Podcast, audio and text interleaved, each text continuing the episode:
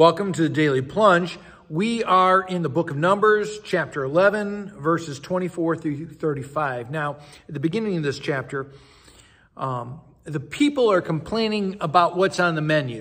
They want some, where they're asking, where's the meat? And um, they're complaining to Moses. They said, you know, it was better when we were slaves in Egypt, you know?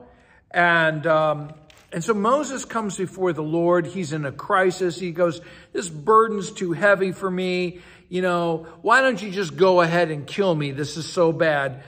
And the Lord says, I'm going to resolve your struggle.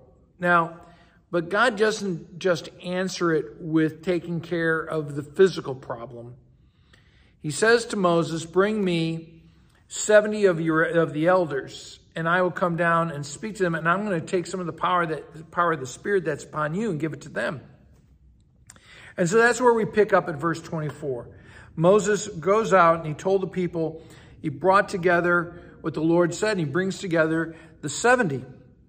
And um, they stand around the tent, and the Lord, the presence of the Lord comes down and speaks with Moses. And he gives some of the power of the Spirit and gives it to the 70 elders.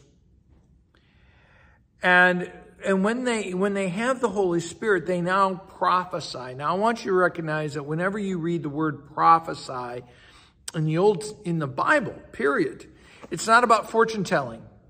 To prophesy is to speak what is on the, the mind of God, what's on the heart of God. It is to proclaim, it is to preach. And so they are to preach you know, God's promise to the people.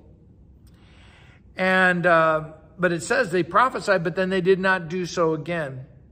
Now, then we're told that there's two guys, Edad, Eldad, and Medad, who weren't there. They had remained in the camp. They didn't, they, they didn't attend the meeting. They missed the memo or something. And yet the Spirit also rested on them and Joshua, the son of Nun, who is Moses' apprentice. He is being taught how to take over for Moses. And he is jealous for uh, Moses and says, Look, he tattles on him. Look, these two guys, you should stop them. Stop the Holy Spirit. Because the Holy Spirit is, is working in ways that we don't expect.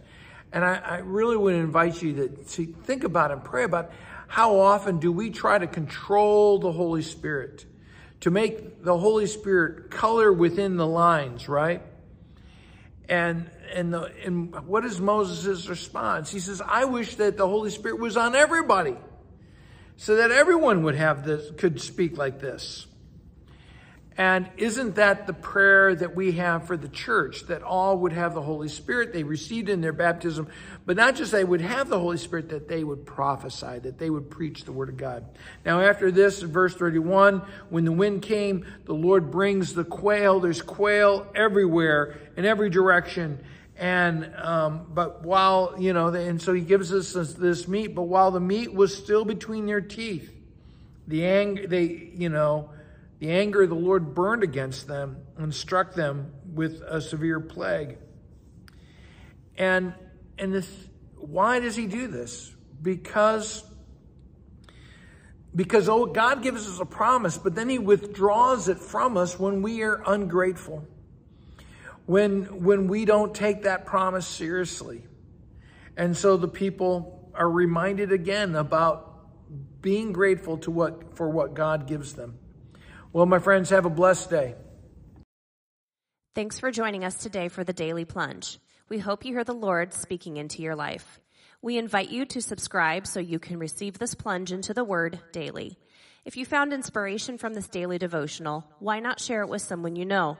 It is available in video on Facebook and YouTube and in audio format on Apple iTunes, Spotify, and everywhere your favorite podcasts are found. If you want to help support this ministry, go to Apple Podcast and give us a short five-star review. Finally, we invite you to join us for worship on Sunday mornings at St. John's Lutheran outside Fort Wayne, Indiana. Check out our website at sjlt.org. May the Lord bless you this day.